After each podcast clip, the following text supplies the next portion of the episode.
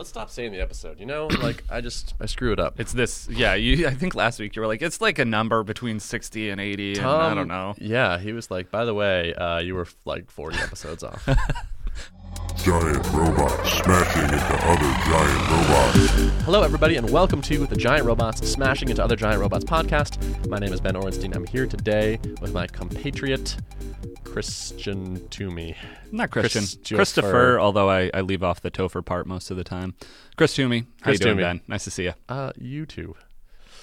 All right, so let's do some podcasting. Let's do some podcasting. uh, so today is the day where we sit down and we talk about what we did. this is that day. What's going on? Uh, yeah, what's going on? Uh, Upcase. Upcase is going on. It continues to go. So last week we talked about a number of things. We set some goals. So I figure I can review uh, where I got to on some of those goals, talk about what I'm thinking about for the next week, uh, and then just kind of talk about some of the things that I'm thinking about within the context of Upcase. Uh, so the first thing is uh, last week we, as of coming into the episode that we recorded, we had released the Git course, Yep. uh, which had been a long time in the making. So that was pretty exciting. Uh, I tried to couch my expectations on what that would do directly to the numbers, um, which is good because it's it. It's a big machine and it moves pretty slowly. Um, but we did see 20 net new uh, subscribers insofar as I can attribute them. Basically, there are 20 new people, and the graph did kind of pop on the days following. Uh, so that's across a week. That's pretty good. That's 580 in MRR added on top. So I feel good about that as kind of a quick win. Uh, but then we also set up the longer term drip sequence uh, for the drive bys for people that are coming, but they're not ready to purchase an Upcase subscription at that point, but they are interested. Um, so, as a reminder, that was set up. Uh, if you authenticate, go through GitHub, you'll get access to the first three videos, but you'll also be put onto a drip email sequence. So it's actually it's going out slower than I expected. This is the first time I've actually managed a sequence through drip directly. The sequence is being is mailed slower. Yes. Okay. So part of that is I had configured it for Tuesday through Thursday, and then I sort of turned on Monday, and I think I might have mixed some things up.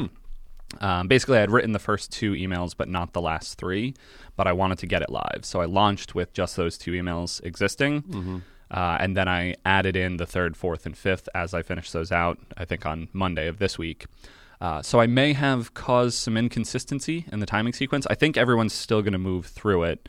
Uh, but at this point, some of the high points on that are we have 350 people in that drip sequence. Nice. So comparing that to the most recent launch before Git was OnRamp to Vim, uh, we saw something like uh, nine in the similar time frame, nine actual conversions. So we're seeing more from Git automatically. Nine conversions or subscribers? Uh, yeah, nine nine subscribers. So back when we did on Really?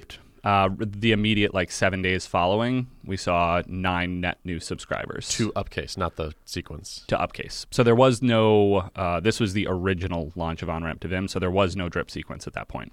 Basically, we blogged about OnRamp to Vim. We said here it is, and people could either buy a subscription to Upcase and start watching the videos, or nothing else. Yep. Um, so I think we lost a lot of traffic. A lot of people came, said that's interesting, and left. Yep. And that was the end of the interaction for them. So comparing Git and just direct subscriber count, I think we're doing good. We've seen 20-ish people directly subscribe. That sounds good to me.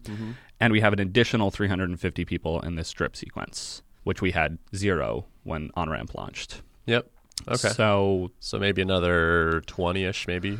Give Who can say? I'm, we'll- I'm really see what conversion interested to see uh, how that goes. Basically, the structure of the the sequence. We have the first three emails are about Git, about Git in general, about the course, and one more that's kind of like Git is worth putting the time into, trying to sell the idea that it's worth investing in learning Git. Yep. Uh, so those are the first three, and then four and five are generally about Upcase. Mm-hmm. So four is here's a lot of the stuff that we have on Upcase, and five is yeah, try out Upcase. Uh, so no one has actually received the fifth one yet. So we're looking at uh, eight people so far of the 350 have received the fourth email. Yeah. So you don't know yet. So I don't know. Uh, I'm really interested to find out because there's a, a big bulk of people that are going to move through that sequence, and then it's going to taper off for a long time, and we'll see a few kind of continuing people showing up to the page, authenticating, and going through that sequence. But we have this big mass of people going through, and I have no idea how the conversion numbers are going to wash out in the end. Are you pretty happy with those? What you've seen so far from the launch? Um, direct subscribers, 20 seems good. That's, you know, almost, it's half a thousand dollars that we added to MRR. That seems good.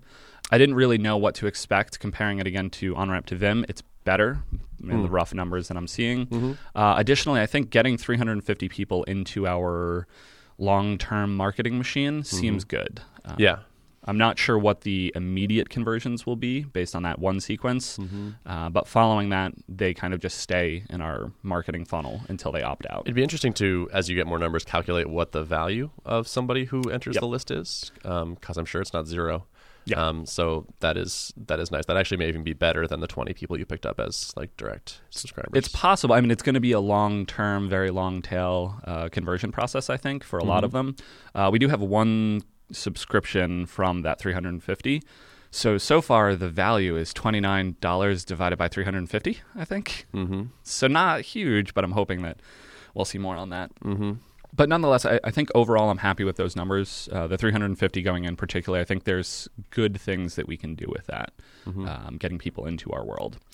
So that was Git. That was uh, good. So I didn't actually list that as one of my goals. I was like, Git's done. I'm good. I launched that. But I forgot that there would be a lot of follow on tasks.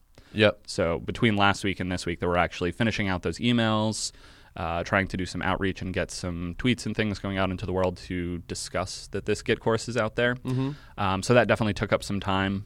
Yep. Just going back for a second, the, the Yeah, sure. 20 signups for the the Git thing actually feels lower than I would have expected, especially since it's it's such a huge process to make the thing, like Right. in terms of number of hours. Yep. Um, like LTV on 20 people is something like five grand, Mm-hmm. something like that, which is good. But like, if it's not a lot more than that, then it's hard to justify the time. I mean, like months of work, right? Um, if it doesn't turn out to be, you know, Yeah, so there are positive. a couple of caveats, I think, to that. So one is these are net new subscribers. So there are more people that signed up than that shows, but we also had people canceling. So our our kind of baseline went up by 20 people. Um, so that's $580 every month rather than just $580 at any given time. Yep. But yeah, so there is looking at at the number 20, it's not as high as I would like to see overall, but also this is going to shake out like this will continue for a bit. Looking at the OnRamp, it did kind of trickle and continue for a little bit.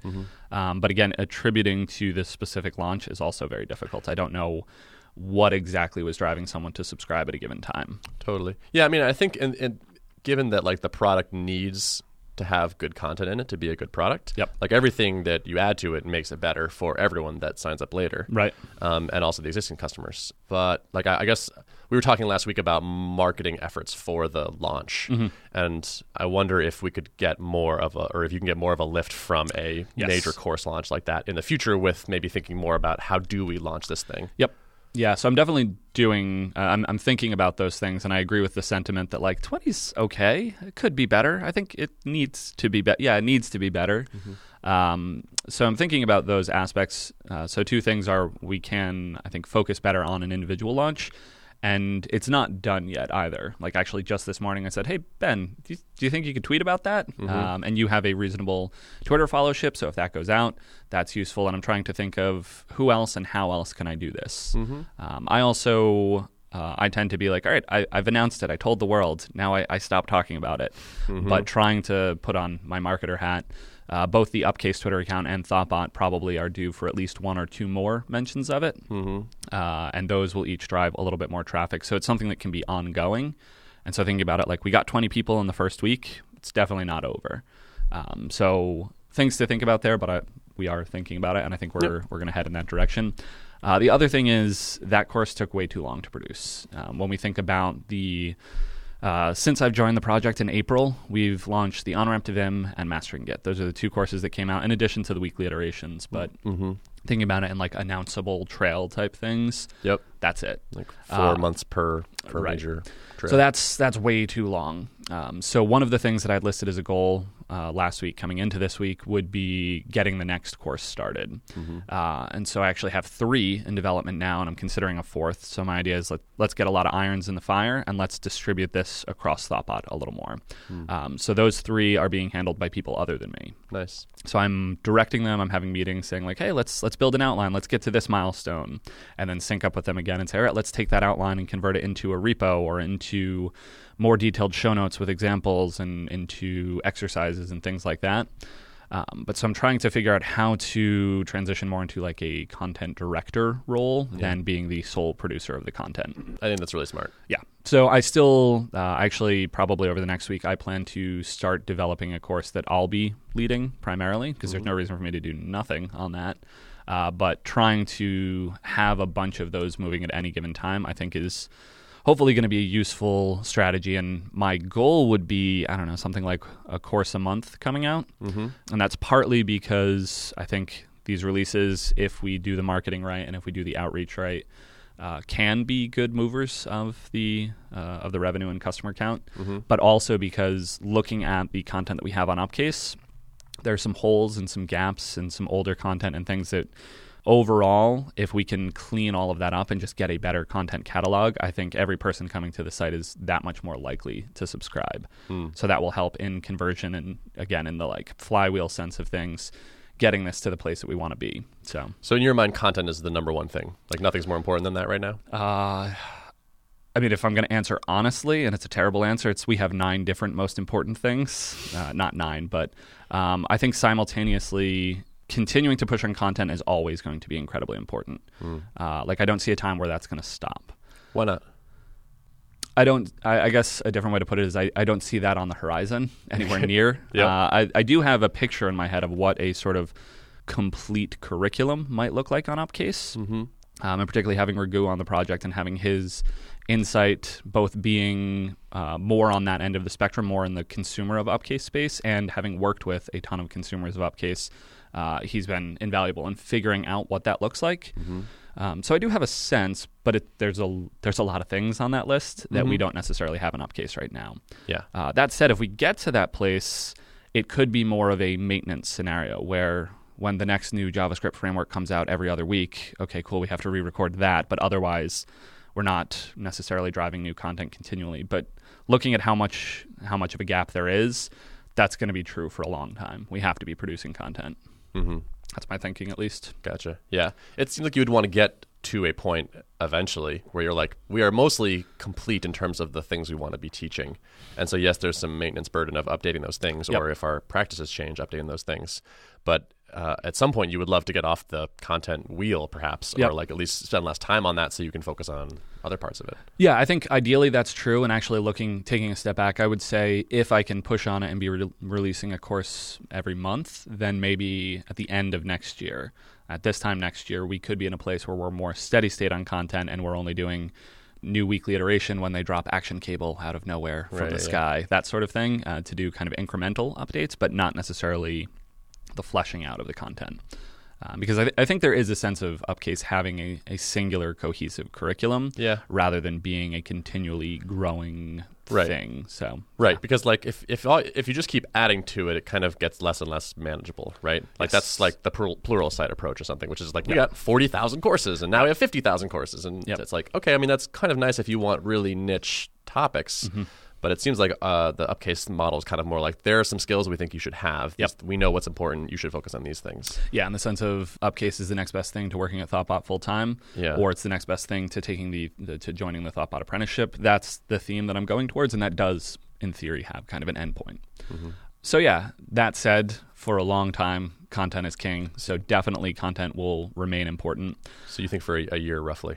About a Uh, presuming I can continue to push on it as hard as I want to. Yeah. Yeah, and then maybe we can we can ease back, but it's at least a year of a course a month, something like that. Additionally, alongside that is just general marketing stuff. Um, so another of the goals that I had from last week was get a checkout test live, or not a test, but get a revision to the checkout page live. Uh, so made some good progress on that, but did not complete it. So that will probably roll into this next week. But you that next week? Uh, I don't know, something like two to three days. So we'll see how much I can get done Yeah. in those. Um, but I'm I'm reasonably far along, and at this point, I'm basically trying to get to a place where I can call it and say, "There we go, we're locking this in. This is a better foundation." Um, Of the check-in checkout page? yes. Okay. Um, and so we had a, a conversation last week that did kind of push at the back of my head, but I, I think I'm sticking with my plan of doing this as a. I'm just going to change it, and we're going to go forward, and we'll do time series and make sure it's not falling off a cliff. Um, but we have a strong expectation. We actually do have some historical data from a VWO test that we did uh, on the checkout page that showed, yep, if we if we kind of change these things, if we emphasize Thoughtbot, if we emphasize community, a few other things, that this page converts better. Um, so that's what we're going towards. The other aspect of it is I'm trying to actually break it into two parts. So there's currently a big form with lots of fields to put in your user information and then a, a credit card field.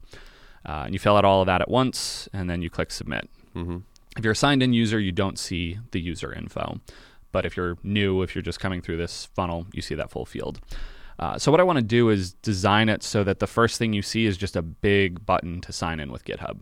Um, currently, 80% of our users sign in with GitHub, Mm-hmm. even though it's solidly the de-emphasized choice on that page. Hmm.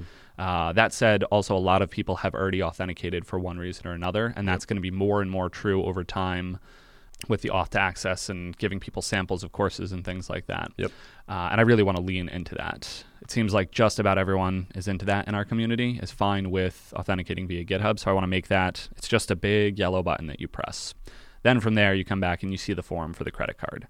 Uh, but the idea is if you click that first button and then you don't fill out the credit card form, uh, you're now in a state that's roughly described as abandoned checkout or abandoned cart. Mm-hmm. Uh, but now, if you've gone through the GitHub thing, we have your contact information. We Mhm. can follow up and we can say, hey, looks like you were trying to purchase Upcase, uh, but it seems like you didn't finish. Anything going on there? Anything we can help out with? Any questions we can answer? Mm-hmm. So I'm excited to get to a place where that's there and where we have just a little bit of cleanup on that page and get that live and be able to say, all right, we're we're good with that for now. Yeah, so that's a that's roughly where I was with the checkout, and then that's what I'm planning to do as well this week is is round that out. Mm-hmm. Uh, and then the last thing, uh, so we talked about some of the new trails that I'm hoping to produce. Got some work in on that. Had some meetings with people to basically get all those in motion. So I'm really happy with the work that was done on that. Nice. And then the one course that we do have in post production right now, uh, Ragu's working on the notes for that, so that's driving forward, and we should be ready to release that sometime early next year, early in the January timeframe. Mm-hmm. So in the sense of keeping it to roughly a month, uh, we're good for now. What is it? What is he working on? Uh, I don't know if I want to. Do I want to say? don't wanna spell uh, Yeah, I can spell it. Uh, so this is advanced Active Record querying. Okay. So this is Joe and I, and Joe went crazy and showed how Active Record uh, plus some SQL mixed in can do some crazy stuff. Mm. And uh, honestly, every time I watch Joe use Active Record, I'm like, all right, cool. There's some good stuff there. Or use SQL in general. Joe Mhm. knows SQL way better than either of us, I think. Yep, for sure. Yeah, so that's a that's a good one. I learned a lot in recording it. Mm. It's a great Um, sign. Yeah, exactly. So I'm excited to get that one out there, and I think it fits well. We haven't had much new Rails content lately, and so that's nice to have a bit of Rails content, particularly a bit of advanced Rails content coming in. So Cool. That's a, that's that. a stumbling point for people, I think. Active Yes. record is big and kind of hard. yes, yes, it is. So I think that's most of the stuff. I have a lot of other things that I'm thinking about, but I think that's enough of an update for now, and I can Yep. discuss some of the other adventures in future episodes. So uh, how about you, Ben? What have you been up to? What are you thinking? Uh, so this week was good. I'm actually. It's been interesting knowing that we're going to record these episodes for a little bit definitely. because it's affecting my behavior uh, in a mostly positive way. It feels like. For instance, I had a kind of a rough day last week at one point because things have been mo- mostly, actually, totally moving in the right direction uh, on like revenue wise. Yep. And it's been like good day, good day, good day, good day, and I was feeling super pumped. And then I had like one really crappy day Yep, yep. where like a couple people, like a couple people canceled that had like big plans. Oh. Like we lost someone that had 125 dollars per month of forms. Yep. Uh, and then like someone else canceled and someone else's credit card expired and it was just all of a sudden like the thing just dropped a, a bunch and like FormKeep that's those are big numbers Mm-hmm. Yeah. like revenue's only like 4700 or something so Yeah. it's like when 100 and 200 dollars of MRR walks out the door it's like oh Yeah.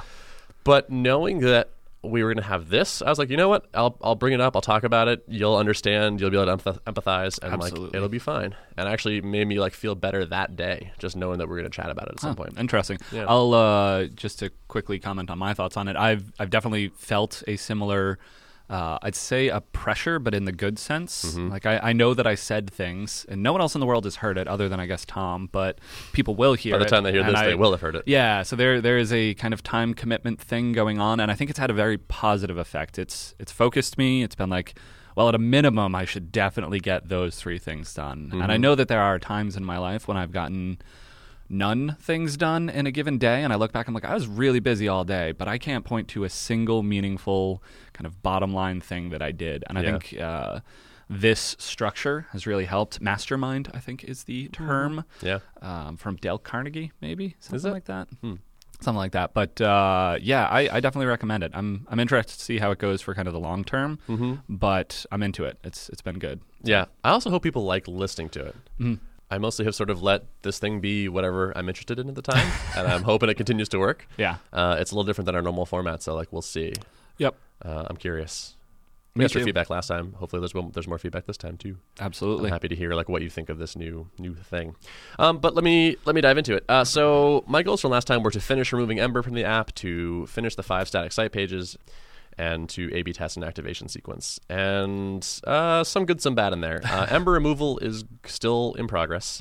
I had Eric uh, Collins from the New York office working on that full time, uh, which is nice. But he's off uh, the project this week. Uh, I asked him when he f- wrapped it up and sort of passed it back to me, like how long he thought was left, and he said about a week, which probably means it's about three weeks, Yep. um, somewhere in there. Yep. Um, not because his estimation skills are bad, but just because that's how it always goes. Estimation in general is one of the hard, hard. problems. Yeah. Yeah, and I've I've there's been so many times in my in my life where I'm like it's a week, and it's like yeah, it's not it's not a week. Mm-hmm. So the nice thing is that's happening in parallel. So I've been able to do other stuff. Um, so Ember's coming out, which is good. Um, my other thing was A/B testing an activation sequence, and so what I was thinking about doing was basically emailing people a bunch of times. Like if you sign up and you make a form, but you don't like submit anything to it, it's like okay, like we're going to send you an email. If you Right. do that, but you don't subscribe to it, we're going to send you an email. And um, I decided to. I, I was thinking about that, and I actually that's kind of this point of view of like people aren't doing what I want them to do. I'm gonna I'm gonna bother them until they do what I want them to do. Mm-hmm. And then I, I was thinking about it more, and and I realized if people aren't doing it, it may be because they're getting kind of stuck in the sign up flow. Sure. Um, and so, what if I just improved the sign up flow first, or tried to improve it, uh, and then work on like reminding people and like kind of nudging them? When you say the sign up flow, do you mean Yeah. the whole so like post sign up activation sequence as well, like Right. getting your first form set up, getting your first hit to the endpoint, all of that you would uh, count in what you're describing here, right? Yeah, I'm basically saying after you create an account, everything that goes from create an account to to paid, which are basically their four steps. You make a form, you submit to the form. Yeah, so you, you actually sign up with a username and password. Yep. You make a form, you submit to the form at least once to prove that it works, and then uh, you subscribe to the form and you pay for the form to unlock it out of sandbox mode. Okay. Uh, and so I was like, well, we're, we have a certain completion percentage in there. Let's Yep. get it higher. That's like that's basically the money funnel right there. Um, so rather than just like harassing people to try to get more of them through, which I think will will probably have some result because some people just got busy or forgot or whatever. Um, but it's clear that, or my guess is that some people just kind of get stuck or they don't know what's happening, or, Right. or it's too complicated, so they bail out or Yep. whatnot. Uh, so I actually instead decided to do some user testing Okay. uh, which was really great. Uh, so it was actually very easy to set up. I just tweeted about it. Like, fortunately, my audience is the right kind of people. Like, Yeah. I just developers slash designers, um, and had four volunteers in a very short period of time, uh, and just ran like four 20 minute user tests, which is kind of like, let's look, like, go to the landing page. What do you think this is? Like, what do you think the product does? Um, sign up for it. Try to create your first form. Talk out loud, and just learned a ton. I basically came out of it with 20 pretty solid like UX to do items. It's awesome to watch someone that doesn't know your product use it. They're Right. like, what's, I don't even know what that word means. It's like, oh yeah, I, we basically made that word up. I, I don't know why you would know what it means. Or like just seeing people get confused over like what, like this is described this way over here and it's described this way over here. Or like the thing on this button doesn't really seem like it gets me to the next step that I want. One of the biggest things I noticed was like the very first, the, the new form page where it's like, okay, you're going to add, you're going to make a form now, uh, had a whole bunch of like optional fields on it. So it's like all you really, all we really need is a name. Yep. That gets you to the next step. But there's like five other options on that page. And what sort of options? um, like what's the, the redirect URL URL going to Gotcha. be? Like after you submit the form, where do we send you? Right. Do you want to make an autoresponder email? Like if do you want everyone who emails you who submits an email to the form? Do you want them to get an email? If so, what? Okay, we support Markdown. Okay, how did like here's a preview of the mark like Right, just yep, yep. there's a lot there, uh, and so the fall, there was actually a pretty big fall off rate where people would enter a user enter an email, enter a password, create an account, get to that page, and be like, yeah, never mind, and it was something like. Sixty percent of people would just bail out at that point, Hmm. or it was yeah, it was either sixty or forty. Like it was a big number. a big number. It was like a whole bunch of people just like got to that screen and were like, Ugh, too much. Goodbye. So you, just to, to be clear, you have the concept in FormKeep of let's call them samplers because that's the term I've recently used in Upcase. So Okay. they're people who you have their contact information. They're a user in your system, but they're not a subscriber. They're not paying you money. Correct. Okay, and they have the ability to create a form, but that form is not live until they say I'm I'm paying for this and it's live. That's another thing that was like kind of a distinction that was lost on people. It's like, Okay. what do I get with free and what do I get with paid for? Right. And we're kind of like, we want you to pay. And they're like, why though? uh, and it's like, it doesn't really say there anywhere. Um, so when you first sign up, uh, your form is all your new forms until you pay for them are in sandbox mode, which means you can only see the last f- or five total submissions to those forms. Right. And so if you get new ones, we don't throw them away, but you can't see them. You have to like delete entries to like get to them. So uh, paying gets you out of sandbox mode is the gist. And also it removes our branding from your autoresponder emails. Right. Two things that were basically not spelled out in the UI. Right, right. Which is like just such a silly, like not a silly mistake, but like it's as soon Yeah. as someone asked like, what do I get with free and what do I get with paid? It's like, Right. oh yeah, we don't really tell you that. Yeah, I, I actually like as you were saying it, I wrote down a note to myself like I should I should do this too. I should just give out a free month of Upcase to a handful of people and say, all right, but you got to sign up on a Skype call with me, and I'm just going to sit there and watch and listen uh, because I think Upcase has a similar. You sign in, you go to a page. We have a welcome page that kind of talks about the different stuff, but eventually. You get to the quote unquote practice page, which is the main listing. Yeah. And it's kind of just a wall of content. And I'm guessing the vast majority of people get there, their eyes go kind of wide, and then they close the tab and go read Reddit or something. Yeah, and maybe they come back, and then probably not. And we lose a lot of people that way. Yeah. Um, so I'm I'm into that. And there's like really good stuff on Upcase that's buried, not buried, but it's like it's accessible through the header navigation, Yep. which people might not ever even click. Right. Like I would encourage you to also like write up some tasks for them. Yeah. Be like like go find uh, the flashcards on the site, Right. And then just see if they can do it. Yep.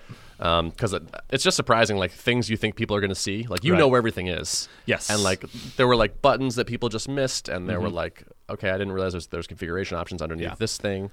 It's just it's so enlightening. I think yeah that that idea of seeing just completely fresh users, seeing seeing your app through their eyes is mm-hmm. hugely important. And that's that's a great way to do it. Mm-hmm. The thing that I want to come back to though is you. It sounds like you had the idea of I want to build out the sequence to get people activated. Yep. Then you backed away from that and went to more of a, an exploratory place. But do you plan to now go back to building out that sequence, or are you shifting focus in a more significant way? I think those emails will make more money. Okay. And so Yeah. they're they're pretty high on my list. Yep. Some I mean some people just get distracted.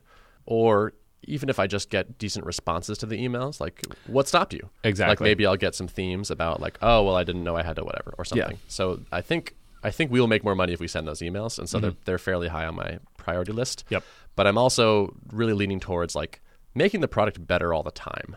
Like emails that that push you to activate are kind of for my benefit. Like I want you to pay money. I want you to get value from the product too. Right. But it's kind of like I'm not coming to you with much. It's just kind of more like, hey, like you should go back to that thing. Right. I mean, I I think we had the conversation last week when you first brought up this topic, but um, I'm definitely sold on these as being a win-win.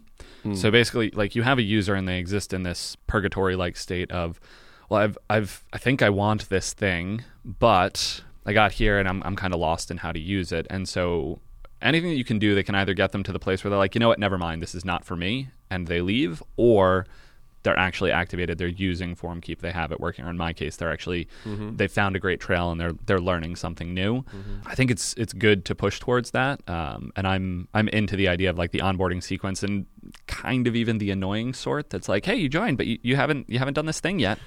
You still haven't done this thing yet. You should probably do this thing, or else you literally can't get value out of this service that you've just signed up for. Yeah, no, I, I agree. I think it is I guess it is mutually good. But I don't want people to get stuck because the product is not good and I need to Yes. like Yep. rescue them with email. Right. So I like the approach that you've taken where you're looking at it from a more fundamental, more like what are the actual root causes, not just the symptoms. Yeah. Symptoms are people going away, but what's the root cause is it's unclear. Let's Mm-hmm. solve that. Um, but I think what you were just describing a minute ago of coming back to those emails and particularly wording them in a way that's like, listen, I'm I am Ben. I am here. If you respond to this email, I will receive it. Mm-hmm. And I'm super happy to talk about anything that is stopping you on this process, Mm-hmm. helping you get your first form set up, whatever that means. I'll jump on a Skype call, especially for now being super accessible in that portion so that you can talk to as many people as possible Mm. and help solve all of that. Uh, and then you get to the point where that gets more automated, where the documentation and the pages are much more clear for people to move through. But for now, just being like, I'm, I'm going to get my hands in there, get get dirty, and figure out what's going on with people. Yeah, it was pretty clear after watching a handful of people do things uh, that this has got to be a core thing I do all the time. Yes. Yeah, I think uh, I'm thinking I've not really. d- I've talked to a few users just after they signed up, but I've not really watched anyone just start using the app or use the app in general. Yeah. Um, and so I think that's something I'm taking away that I need to do. Mm-hmm. So again, yay masterminds. Yeah, totally. I'm a big fan of Sam Altman's uh, playbook, uh, and he- He's a Y Combinator. yeah, Yeah. president, I guess now. Yep. I think. So it was just basically it's it's a, a nice little document on like how do you make a great startup, Mm-hmm. and he says at YC we basically tell people that you need to talk to users and improve your product, and that's about it. Right. and like see your family, exercise, sleep. These are like the like the five things you do. And they also talk about how if you can just make your product like five percent better every week, it compounds like crazy.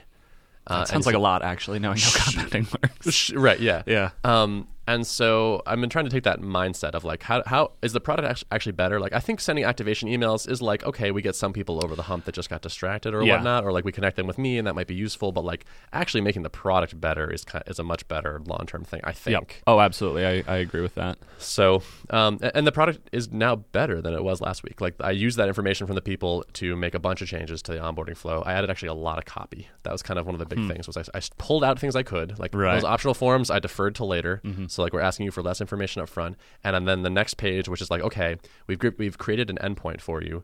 Uh, now you need to integrate with us, basically. And I, I, there's like five times as many words on that page now, uh, and the ones that confuse people are gone. And then there's a lot of clarity, uh, hopefully a lot of clarity on there. But to me, the actual next step is not the email sequence; it's to run people through it again. Yeah. And see, okay, now is it better? Yeah. Uh, did the changes I think are going to improve the process? Uh, is it is it actually improved process? Right. now? There's um, a great sequence uh, that Rob Walling of Drip and Startups for the Rest of Us and all of that. Uh, he described on the podcast in one episode, which we can likely scare up, and then again in a video uh, where he was talking about how he took his app HitTail from a certain point to 10x that point in revenue. And one of the the like things that he did, he refers to as operation retention.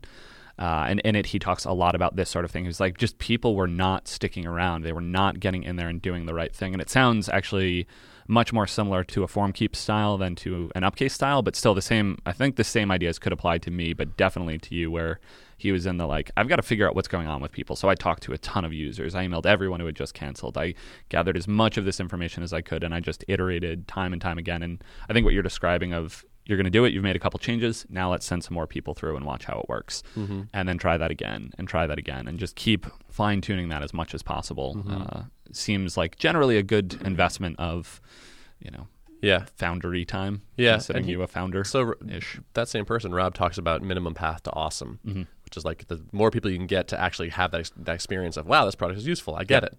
The more money you make. He's like, that's like highly correlated to revenue in his mind. It's interesting. We, you and I have talked about that a few times with regards to Upcase, and I've yet to figure out what that. Like, I'm I'm super sold on the idea. For Upcase, I, I'm not sure what that is, but I really want to figure it out because I believe in that as a thing, and I think that that if we can get someone like you've signed in, you just subscribed, and you've learned something. Yep. And you're you're better now. You're happier. You've got another piece of knowledge in your head, and you attribute that to Upcase. I mean, this sounds like a thing you need to talk to your customers about. It is. Like, gotta- why are they signing up? Yep. Like, they'll tell you what their what the awesomeness is to them, Right. and you can then figure out how to get it to them. Well, so I mean, we've heard that, and a lot of it is I want a community, I want to level up, I want to, I want to grow my skills, and those are a little more abstract. Right. So yeah, I mean, so you might, you might need to just dig into that more. Yeah, that's true. So I, I think to your point of I need to talk to my customers. Like, yes, what is community? Like, which skills? Yeah. like uh, all that. Uh, so yeah, so that stuff is now live. Uh, I have my early like results on the funnel are look are they're very limited sample data, but looking better. Like we lost, uh, used to make lose about fifty percent of people at that first creation of form step. Mm-hmm. Yesterday we got hundred percent of people through that step. So that's pretty cool. hundred percent of how many? It's, it's less than ten. okay, all right. So well, you know, statistical Yeah, so- yeah, honesty. yeah. We're going to keep that as part of our conversation. It's but almost still, it's almost Christmas. You know, there's not a lot of people coming through it. still though, hundred percent. It's good. Yeah, I'll take like eight to- out of eight versus you know four out of eight, which is what it would have been historically. Yeah, absolutely. Hopefully that will continue. And my guess is it sounds like you're doing the right things there. So even if it's not you improved it and it's now perfect, my guess is that you've improved it and moved the needle solidly on that aspect of your funnel. Yeah, So- I'm actually, but I'm actually really excited. Like, I'm, Yeah. I like letting my energy kind of guide some of my mm-hmm. efforts, and I'm really excited about this thing, which is like stay really close to people that are, are using the product, that are top, that are signing up for it, and just keep sanding down those rough edges. Yep. Like, there's going to be just a million of them that I have to just go tackle and, and just make it better and better and better. But I feel like this is this is the way forward. This is the way that we end up with an awesome product that a ton of people go through the funnel and Mm-hmm. they get great value and they love it and they say sign up and everything's cool. Right. So there, yeah, that was the thing. User testing. Um, I'm also running an A/B test on the landing page because I'm kind of, of the, I'm of the belief that you should always be running an A/B test on Yep. your, your landing page. Um, so we've had the same um, the the 80-20 on these things. Everyone says is basically your your title, uh, what they call Headline? it? Yeah, headline. Yeah, headline, and then a subhead, uh, and then calls to action are sort of third. Yep. Um, so I'm running a test with three variants of the headline and subhead uh, for it. Is that a combination? So it's headline and subhead, and you have three variants of those Right. So each, not each of the variants yeah. varies both those things together. together. Okay. Yeah, They are a cohesive unit. Which Right, makes exactly. sense because would, yeah. right. You want them to, to make sense together, right. Right. Mm-hmm. So it's like, okay, here's the headline. This subhead reinforces the headline by saying Right. more words, but it's still of the same theme. Uh, so it's way too early to tell how how that's Mm-hmm. doing, but I'm glad that it's running. Yeah. That's it, it should be. Yeah. One of the big things that I'm that I'm trying to figure out, and this I need to talk to more people because that's the answer to everything mostly, is we talk about forms on FormKeep, but we don't we don't do forms. Like we t- like the first Yeah. page on the FormKeep thing is create your form, but you're not creating a form. You are creating a unique URL to post to from Right. any form anywhere. Yeah. Um, and so we keep like mixing this terminology of form and endpoint and Right. backend. And it's not my in my testing with people the other day, like endpoint and backend, people kind of make the right guess, but not Mm-hmm. everyone does. So like I, I we got to stop talking about forms in a certain sense Hmm. and start talking about a word that means a place you can post to from a form. And there's not a great word for that yet, but like I think maybe if we're going to use a word like endpoint or backend, we need to explain the hell out of it and talk about what it means to us, and, Right. And uh, and get more clear about that. So that's one of my that's one of my upcoming goals is getting the language Yeah, that's correct. that is interesting. Good luck. yeah, yeah, we'll we'll see. But but again, I think the the answer is to talk to people and say, does that word make sense to you? Like when you Right. read this, do you understand what it is? yep. What do you think it means when I say this? Exactly. Nope, that's not it. Oh Yep. god, back to the drawing board. Yep, yeah. I think it's close. I think most people are actually kind of Yep. guess correctly when they when they see the stuff. Mm-hmm. But uh, I'm sure there's people on the margin that it doesn't click for right away. Yeah. Like, well, I think if it. nothing else, moving away from the language of like build a form, you are making forms. It's it's it's your form pre-existing Correct. and our and the new endpoint we create for you, or the new whatever you want to call that. But make sure it's distinct from the form that exists totally already. It's Yeah. like if you had Dropbox marketing by like create some files. yeah, It's like yeah, uh, yeah, not not quite right. yep, Uh, so that's running, uh, and that just gives me the warm fuzzies to have like tests running. yeah. Always tests. Uh, are you testing your landing page? Uh, are we testing the landing page? I don't think we have anything running right now. So we just hard coded as of last week uh, the big big test that we had run, and so that laid a new foundation. And that is, I guess, in a sense, we're time series testing that to make sure it holds. So we were running that as Visual Website Optimizer, go in, squish the DOM, do crazy stuff. Now it's actually I'm serving up that HTML and CSS, normal, legitimate stuff, and it seems to be holding uh, solid uplift in conversions of people actually clicking on to the checkout page from there. Cool. Uh, so that's good, but we need to get a real test, another real test on there, I think. So, yeah.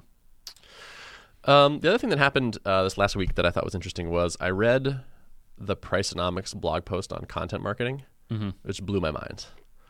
So Priceonomics is this Y, formerly Y Combinator, I guess you're always Y Combinator alumni, who initially st- said, we're going to make pricing guides for the whole internet or for all products, basically. Like if you want to know how much a used iPhone should cost, we have the answer kind of thing.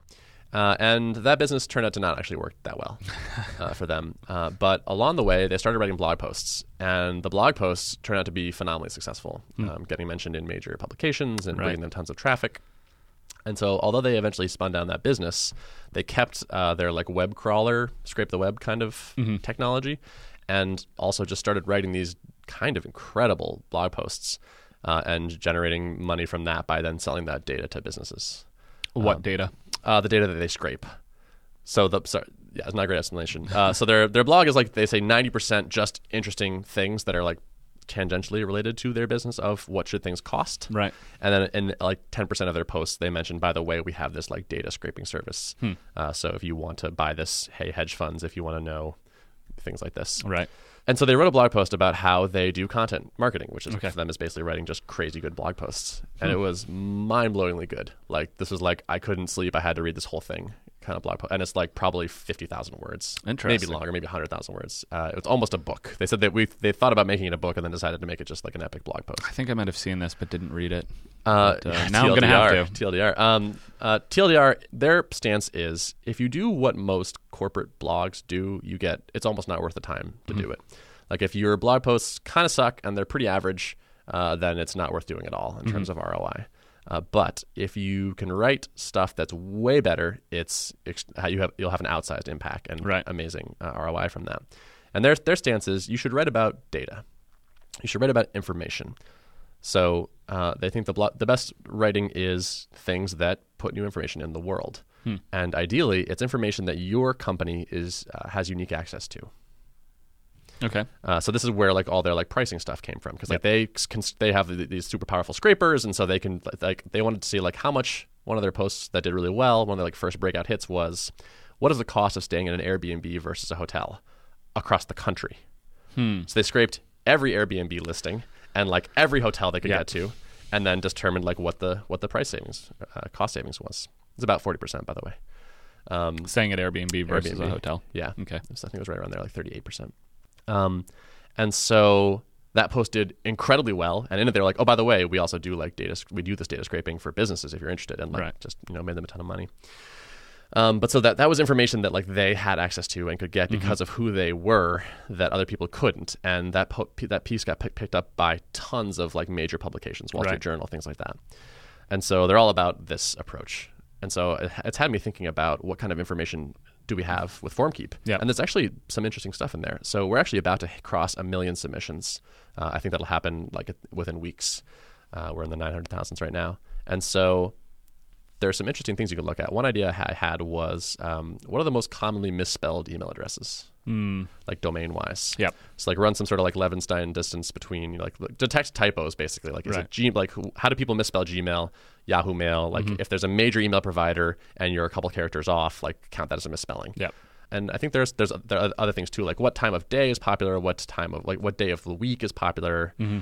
Do forms of different lengths get different numbers of submissions? That's an Do forms that have accessibility, um, different accessibility levels, get better, like more submissions? Do you have visibility to that? I sort of, I can kind of go get it. Um, so because we don't integrate, we don't have anything like any JavaScript or anything on people's sites. I- Mm-hmm. I can't see the form right away. But when people set things like a redirect URL, I can Right. figure out what their domain is. So I can kind of. Is there something that comes in with the actual post body that says this came from here? Um, I don't think so. Okay. That wouldn't be a bad thing to add to the default form, though. Just like add a hidden field that's like refer, like you know, the whatever Yeah. domain. Refer? Would there be refer in there? I don't think so. Anyway, Worth looking at, but worth looking at. But I can go grab a lot of these things based on some smarts. Yeah. If I if I think about it. yeah. Uh, but so I'm, I'm interested in trying to do some some of that. So like I said last week, uh, we're working with uh, Audience Ops for some content marketing, but like they're never going to understand our business as well as we do. Mm-hmm. Right. Like they're not going to be able to write. I, I don't think they're going to be able to write posts that are as good as I could create with a bunch of work and a bunch of data. I stuff and all imagine that. that. helps fill out the long tail and hit some of the other keywords and some of the other concepts that you want to be tangentially related to in Google's eyes, but in the sense of like making a blockbuster post that might go viral and things like that, which is notoriously hard, just so we're clear. Totally. But, uh, in the sense that if that's something you're going for, likely that's going to come from you and not from an outsourced company. Yeah, is, is my best guess on that. Yeah, and so I've been thinking about Peter Drucker has an amazing book called The Effective Executive, and he believes that one of the big things that successful executives do is they focus on their strengths. Mm-hmm. Like they bring in people to help sort of take over the parts they suck at. Yep. But they have like one or two like world class abilities, and they focus on those abilities. And I think writing is a strength for me Okay. Back in the day when I was like blogging regularly, I was like pretty good actually. I was like gaming Reddit for a little while. Like I was doing like thirty to sixty thousand Yep. you know unique people from Reddit back when Reddit was a lot smaller by like mm-hmm. figuring out like what would the programming subreddit want to see? Like what does the Right. pics subreddit want to see? Yeah. And I was writing these posts that like actually like did really well. Mm-hmm. And I haven't really leaned into that since. Um, a little bit on the Thoughtbot blog. Yeah, I mean, it, when we were working on Upcase together, I definitely leaned on you for that. Uh, Mm-hmm. I knew that that was something that you had a strength in that I did not necessarily have as much of a strength in, at least. Mm-hmm. Um, so I definitely can see that, and I I think in general, thinking about like this is what I'm really good at, and then finding other people. Like for me, marketing is something that doesn't necessarily come as naturally to me. Uh, so we've actually worked with an outsourced consultancy uh, that helps with marketing and is coming in and kind of pointing out like your buttons should be yellow because buttons should be yellow or orange on the internet.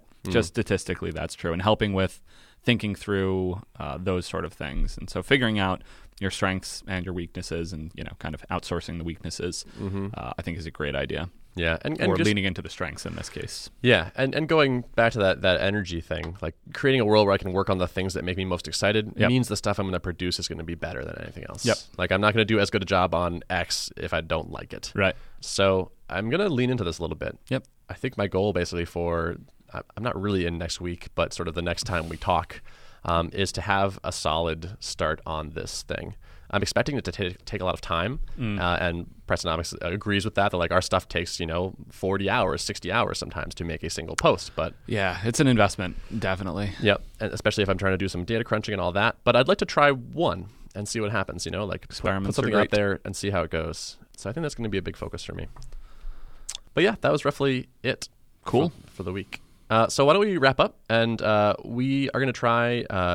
Uh, I have some questions here that we're just going to run through quickly. Sure. The goal is short answers, uh, and we'll each answer them, and uh, we'll try to do it week by week to just kind of track what's going on. Interesting. Cool. So, uh, why do you have an answer for why the product is better for your customers than it was last week? Better for our customers than it was last week. Minor addition of content, weekly iteration, but otherwise, no. Okay. Uh, Git would be the one before that, right? Git would be the one before that, and that's a nice big. That, that's got some kind of lingering effects, I think. But yeah, we we move a little bit more slowly, I think. Uh, and I I've been doing less app type updates. So, Mm-hmm. but yeah, Gotcha. For me, it would be the the changes to the, the onboarding flow based on the user user testing would be the big thing. Uh, what have you done to acquire more customers since last week? uh, launch Git, and then continue to follow up on the email sequence that's going out, and then getting additional people to tweet out and blog and things like that to get more traffic coming into that. Cool. How's that? Is that going okay? Yeah, uh, yeah. We started with that conversation, picked up some subscribers, have a bunch of people in the uh, email course, so excited about where that's going. Um, acquisition stuff. I haven't. I don't think I did much acquisition stuff this week, like some basic tweets and things like that. Yeah. Uh, I'm working. I talked about Wistia. Uh, continue to work with them a little bit. I guess that would be the biggest chunk of time was making sure that they have the stuff they need to start teaching their people to teach their customers to use FormKeep. We'll see if anything happens. Yeah. And as an aside with these questions, I think it's probably fine that some of them we're going to say like mm, didn't really move the needle on that this week, based on the fact that we have smaller teams working on these projects. But it's good to have them all in mind. I think. I guess to me, if the product isn't better and you aren't working on acquisition, like that was not a great week. If you know? both of those are no's, but if one is solidly a yes and the other's a no, or vice versa, I think I'm okay with that. But it's Yeah. interesting. I want to I want to think about this a little bit more offline too. Yeah, uh, yeah. If both are no's, then then what what It's happens? a bad week. That's yeah. Uh, but I think ideally both would- both would be yeses. Yep. So uh, I mean, obviously ideally, but I think that should be like a, actually a pretty reasonable goal. Mm-hmm. Uh, what did you do well this week that you want to repeat? Uh, outsourced. I got some other people working on courses. Uh, made myself less of the bottleneck out of the that. critical path. That's, That's huge. Yeah. we'll see if I can continue it because it's going to take repeated follow ups and support of the people that are working on it because Mm-hmm. it's not their full time thing. Uh, but I'm hopeful. Cool. Uh, for me, uh, talking to users, Mm. getting getting people. That was that was huge. Uh, what did you do poorly that you should reduce, Uh, or less well? We'll say. I think I let myself get distracted. Working on the checkout, again, that's not necessarily my forte, and I, I kept talking myself in circles around aspects of it. Um, so I've since actually just this morning had a meeting with our marketing team and saying like, all right, we gotta we gotta pick a way to get this done because I'm it's taking up too many of my cycles and distracting me when I'm trying to work on other things. So got to get that done and out there. For me, it actually would be the fact that I haven't didn't really work on acquisition this week. Didn't work on tra- traction. Um, I had a goal of, of finishing five the five stack site pages. Every time I look at that to do item, I just like decide to do something else. Yeah. And I really wanted I want to do an experiment of it, and I don't need, I can't just do one. I need to have like a handful out there. I think. So I, I just I think I just need to crank through those. Does Um, that have to be you? That's a great question. I guess it doesn't really know. I think you can probably like build an outline. They all should roughly have these things, and then push that out into the world. And even just So- find so, true. technical people, not necessarily like random copy editing group, but Yep. a technical person to say like, "Hey, please write this." Yeah, that's I'm gonna do that. That's that's so smart. The other thing is like I just I didn't feel quite as focused on my like to like paying attention to what like, my what my to do system told me I Mm-hmm. should be doing. It was kind of like come on in and see what's going on and like what do I feel like working on. Working by feels rather than working by lists. Yeah, yeah. yeah, Just and like I, th- the thing, I, the things I got done, I thought I think were pretty good, Mm-hmm. but I feel like I got less done just because I spent more time kind of fiddling and not, just Yeah. not being so purposeful. There's an amount like I find when I'm really fastidious and follow my lists and keep the lists well managed that I, I do feel better, but it, it takes consistent effort to come back to the list to make sure they are maintained. Yep. But whenever I'm not doing that, I'll often it, those are the days where I get to the end and I'm like, I did a bunch of stuff. What what did I do today? Those I don't know that anything really got crossed off. Yeah, it seems like pretty much anything worth doing takes consistent effort. Huh. All the good stuff is just That's rough. just a lot of work. Yeah, But at least we know the answer now. yeah, so. right, exactly. Uh, what do you hope to do by next time we talk?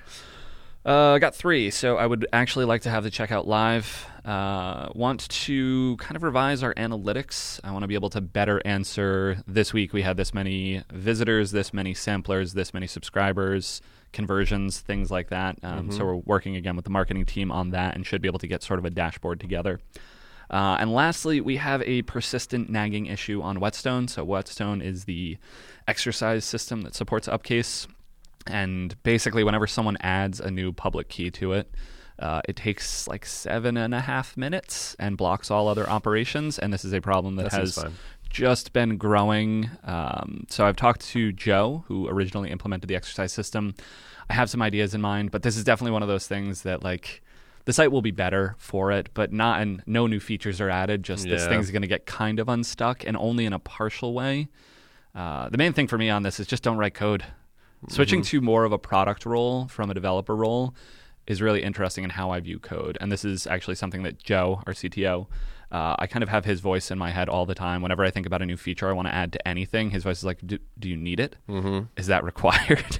Are you sure it's worth the maintenance burden of that code you're going to write?" Mm-hmm. Even though like Whetstone is actually some of the most interesting and well architected code from a solid and all of kind of those ideas, and it still takes a lot of maintenance and it still breaks sometimes. We broke email sending one day by switching the server. No, we broke all of the Git operations by upgrading the server. What we thought was the most mundane of operations, taking it from like Ubuntu 2010 to 2014 or something like that. And suddenly Git didn't work anymore on our Git server. It's like, oh God, this is awful. Uh, so mostly I want to take all code out of everything, but in reality, it's basically just fixing that one issue on Whetstone. Okay.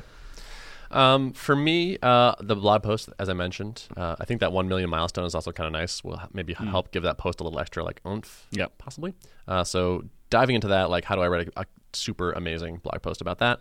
Uh, make sure the Ember removal keeps going. Uh, it's stalled right now, Yeah. uh, in the sense that no one's working on it. So I need to make sure that doesn't happen. Uh, because it's got to got to get done, and then also I want to test again the sign up flow with new people. Run, s- run run a few more folks through that, and possibly do another round of okay. There's some things that are still not clear. Let's fix it again, Yep. and just make sure that five percent a week just keeps happening. Cool. Cool indeed. Uh, well, hey, uh, I'll see you in a little while. Probably like two weeks. Probably two something weeks. like that. Yeah. Uh, Giant Robots is taking off the Christmas week. Christmas, New. Year's. Yeah. kind of scrunched together. So yeah, Yeah. So, um, yeah, I guess we might not talk for two weeks or so. probably see what we can get done. Slash, have some vacation and actually see our families and such. Yeah, let's do that part, and Yeah. also let's crush it. Giant robots crushing other products with giant robots. Absolutely. All right. Awesome. I'll see you next time. See ya. Today's show was produced and edited by Tom Obarski. If you'd like to access the show notes for this episode, you can go to giantrobots.fm slash 177. Thanks for listening.